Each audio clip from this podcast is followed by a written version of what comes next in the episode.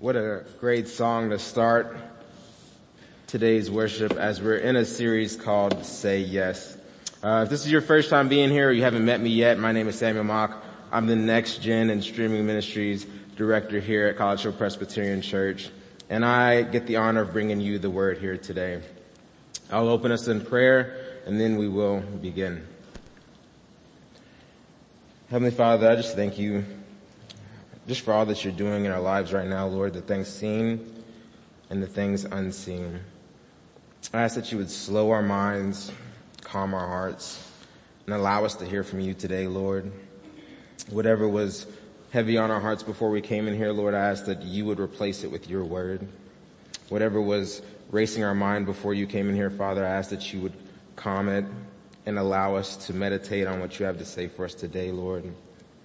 I pray that you would help me get out of the way so that you may say what you need to say to your people.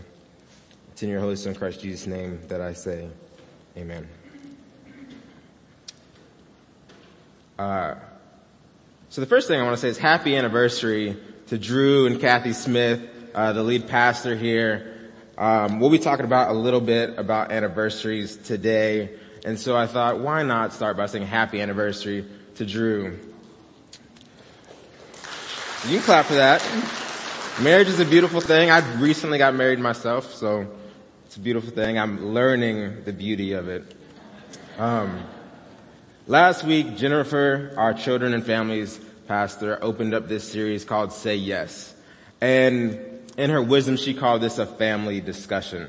I love that because even if you're here for the first time today, you're welcome into a family discussion because God has extended the opportunity for you to be family through Jesus Christ, whether that's online or in the pews here. And my part in this family discussion is hopefully that I will be a brother who says some things that challenges you, some things that encourages you, and ultimately things that point you to the hope, or where our hope comes from at least, and that's Jesus Christ. I want to revisit some points Jennifer made last week because they're crucial to our entire conversation. She mentioned that Noah was 600 years old when God called him to build an ark. This is important because it reminds us that we're never too old for a new calling. After God limited the age of man to 120 years, he asked Abraham to leave everything he knew, his home and his family, at the age of 75. That reminds us that there's no retirement in the kingdom of God. She reminded us that God equips those he calls. You don't have to be greatly equipped because you have a great God who will equip you for the calling you answer. This series is about getting off the sideline and becoming a member of the body. A member participates in what God has for his church. Today, we're going to say yes to the next generation. And we're going to look at the story of Joshua to see how God has commanded us to do so. I thought I'd come in here with some statistics to really grab your heart. And God said, don't give them numbers, give them people. And so with that, I'd like to give you a moment to think about those that you know personally, friends, family members, or even friends of your family members who have either walked away from God and the church or never believed in him to begin with. Take that moment.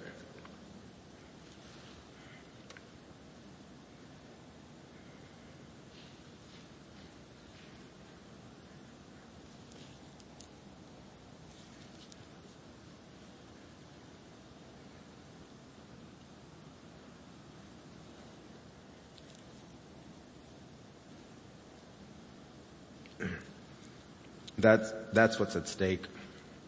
I'm sure each of you has someone on your heart that breaks your heart, that for whatever reason they have church hurt, they've never believed in God, or maybe they feel like God is not accessible to them because they haven't had people pouring into their lives and telling them so. Say yes to serving God and his kingdom. Follow me along in the book of Joshua, chapter 3, 14 through 24. It's going to be a lot of verses. And Jennifer last week admitted to you that she struggles in preaching. It's not her natural gifting. And so saying yes to that is a big step for her. For me, a big step is reading in front of people. I think I signed up for the wrong job because I've never liked reading in front of people, and I'm about to read several verses in front of you. But I'll say yes to what God calls me to. So Joshua 3:14. So when the people broke camp to cross the Jordan, the priests carrying the Ark of the Covenant went ahead of them. Now the Jordan is at flood stage all during harvest. Yet as soon as the priests who carried the Ark reached the Jordan and their feet touched the water's edge, the water from upstream stopped flowing. It piled up in a heap a great distance away at a town called Adam in the vicinity of Zarethan. While the water flowing down to the sea of the Arabah, that is the Dead Sea, was completely cut off. So the people crossed over opposite of Jericho.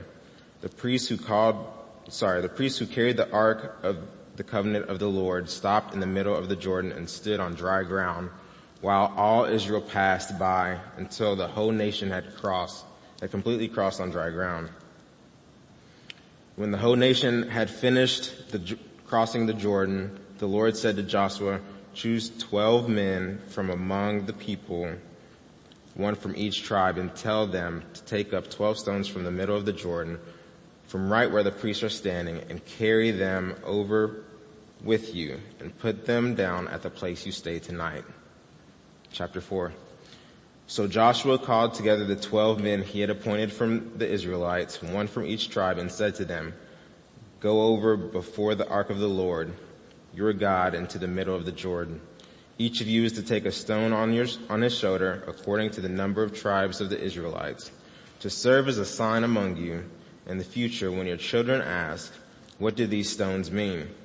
tell them the flow of the Jordan was cut off before the Ark of the Covenant of the Lord. When it crossed the Jordan, the waters of the Jordan were cut off. These stones are to be a memorial to the people of Israel forever." So the Israelites did as Joshua commanded them. They took 12 stones from the middle of the Jordan according to the number of the tribes of the Israelites, as the Lord had told Joshua. And they carried them with them to their camp, where they put them down. Joshua set up the 12 stones that had been in the middle of the Jordan at the spot where the priests who had carried the Ark of the Covenant had stood. And they are there to this day. Now the priests who carried the ark remained standing in the middle of the Jordan until everything the Lord had commanded Joshua was done by the people, just as Moses had directed Joshua. The people hurried over, and as soon as all of them had crossed the ark of the Lord, and the priests came to the other side while the people watched, the men of Reuben, Gad, and the half-tribe of Manasseh crossed over ready for battle in front of the Israelites as Moses had directed them. About 40,000 men armed for battle crossed over before the Lord to the plains of Jericho for war. That day the Lord exalted Joshua in the sight of all of Israel, and they stood in awe of him all the days of his life, just as they stood in awe of Moses. Then the Lord said to Joshua, "Command the priests carrying the Ark of the Covenant law to come up out of the Jordan." So Joshua commanded the priests to come up out of the Jordan. And the priests came up out of the river, carrying the Ark of the Covenant of the Lord. No sooner than they set their feet on dry ground than did the waters of the Jordan return to their place and ran at flood stage. On the 10th day of the first month, the people went up from the Jordan and camped at Gilgal on the eastern border of Jericho. And Joshua set up at Gilgal the 12 stones they had taken out of the Jordan. He said to the Israelites, "In the future, when your descendants ask their parents, 'What do these stones mean?' tell them, 'Israel crossed the Jordan on dry ground, for the Lord your God dried up the Jordan before you until you had crossed over. The Lord your God did to the Jordan what he had done to the Red Sea, when he dried it up before us until we had crossed over. He did this so that the people of the earth might know the hand of the Lord is powerful, and so that you may might always fear the Lord your God. I love chapter 4, verse 23, because God parted the Jordan just as he did the Red Sea. And that verse tells us that we serve a God who can do it again. Whatever that again is for you, God can do it. Whether God saved your marriage before, he can do it again. Whether God healed you physically or mentally from addiction, anxiety, depression, he can do it again. Whether God has saved a family member or even saved your soul, and now you're praying for another family member or friend, God can do it again. See, we serve a God who has the ability to and can do it again. But it may not always look the way it did before. It might not happen with the same people it happened before. It might not come from the same resource if it's your finances that it did before. Because just like with Moses the first time he parted the Red Sea, this time he used Joshua. So the people wouldn't rely on the resource or person that God had appointed, but instead in the source, God himself. That's a freebie. Now we're going to jump into what God is calling us to do with the next generation. So as we look at the text, Joshua commanded the people of Israel to carry the 12 stones in order to be a symbol of God's grace, provision, and protection on that day. The purpose of the stones was so that faith could be passed down through the family of the Israelites. Notice that this command is given to the 12 tribes or the families, not to the priests.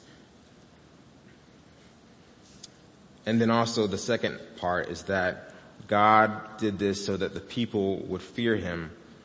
And don't get caught up on this word fear. It's more like a holy reverence or respect for God. This is similar to how a child may fear and respect their parents in a healthy relationship. But Joshua tells the people twice to pass down the story to their descendants of what he has done, what God has done with these 12 stones. It's in chapters 4, verse 7 and 6, as well as chapter 4, verses 12 to 23. This is important because I believe God is driving home a point. The point is that the family is to be the champion of passing on faith. God has designed the family unit to be the one to pass on faith, and the church is to partner with the family unit. On average, parents have 3,000 teachable hours with their children a year versus the church who has 40. This is why God in his wisdom charges the family with passing on faith. Again, we as a church partner with parents. Through youth ministry and children's ministry, we help to develop children in the ways of the Lord so that they may know him. We also partner with parents. The way that we do that is through our growth groups. This is so that parents can learn and grow in their spiritual faithfulness as well, and then take what they learn in growth groups and pass that on to their children. Today is the day that I challenge parents to say yes to making God a regular topic in their home. No matter if your children are babies or if they're about to have babies of their own, this must be a principle for us.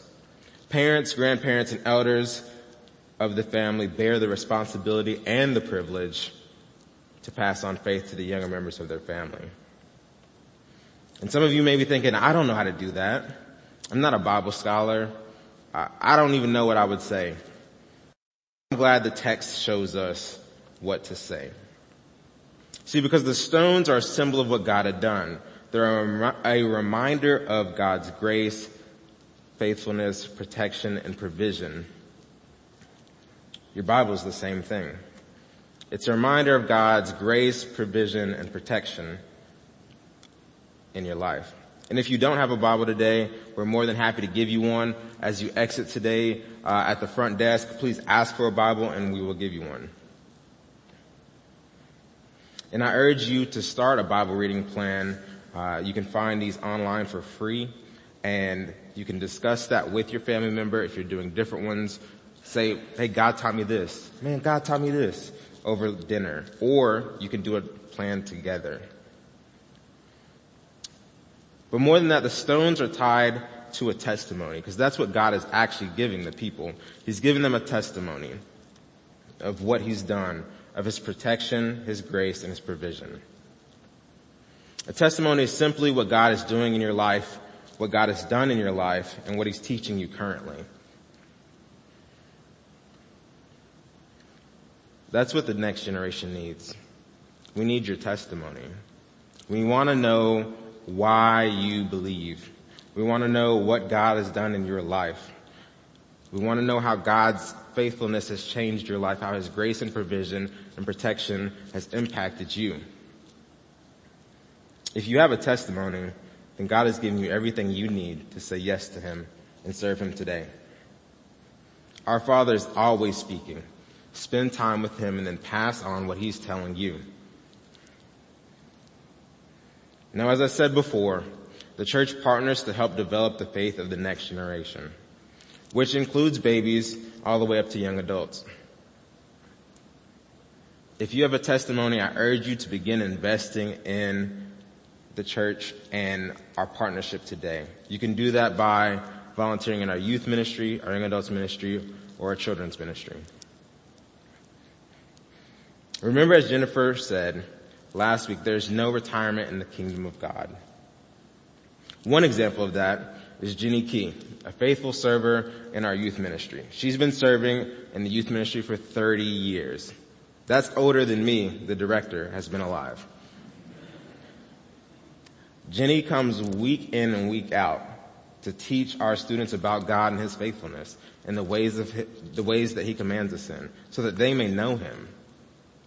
Jenny even comes on week-long mission trips. These mission trips have resulted in Jenny flipping over in a canoe, scared for her life, breaking her arm, and trekking across college campuses like she's 20 all over again. But to her, it's worth it, because she has seen young students come to faith, grow in their faith, and some of them even turn around and serve in the same ministry that they learned about God in to begin with. If Jenny can serve in the ministry, so can you. Another example of saying yes would be two friends of mine, Amy and Scott Hager. The Hagers served for God for years, and after their children had left the home and left for the mission field, they wanted to continue pouring into the next generation. They started by just having lunches for young adults at their home.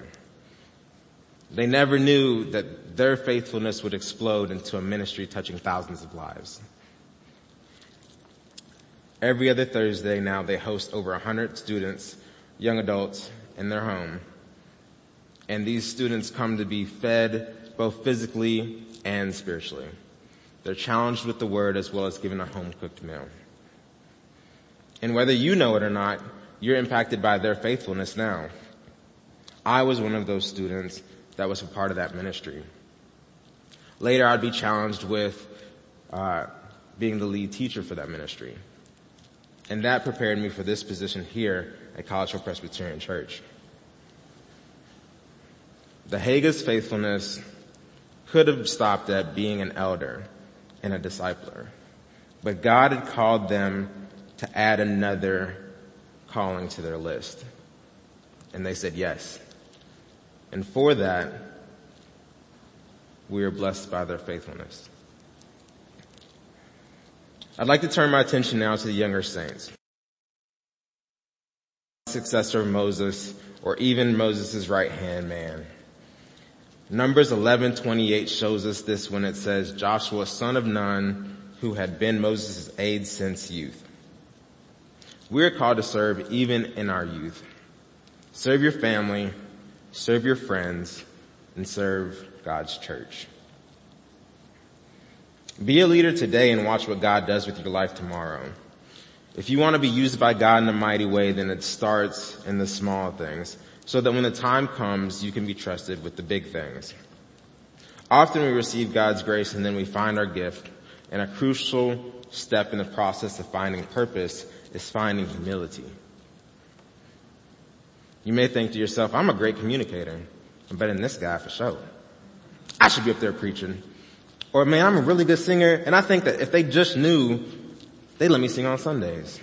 Or, like, maybe you think, I'm really organized, and if I just ran that ministry, it would be so much more effective. I would do this different and that different.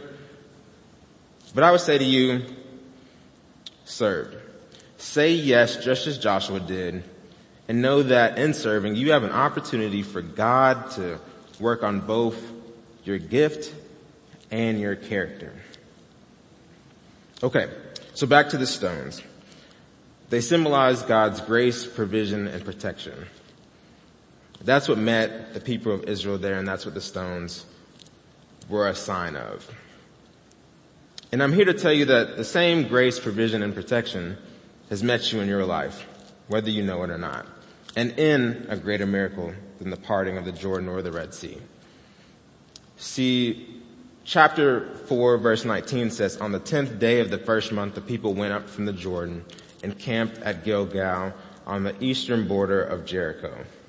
And Joshua set up at Gilgal the 12 stones they had taken out of the Jordan.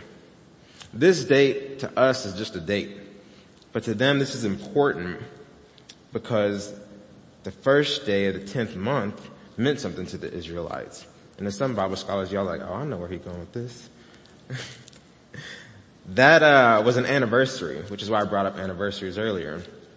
It was the anniversary of when God commanded his people to slaughter a spotless lamb and put its blood over their doorposts. He did this so that when God let his wrath out on the Egyptians who were enslaving the Israelites, they would be protected. So any door that had the blood of the lamb over it was passed over.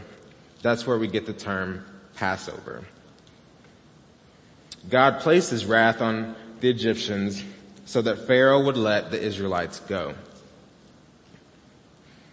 Many years later, on that same anniversary, God would provide his own spotless lamb. His protection and provision would be put on display in the greatest display of grace there's ever been. Because Jesus Christ rode into Jerusalem on his way to be sacrificed for our sins. His death and resurrection make us right with God. It's God's ultimate display of grace and protection and provision for us today.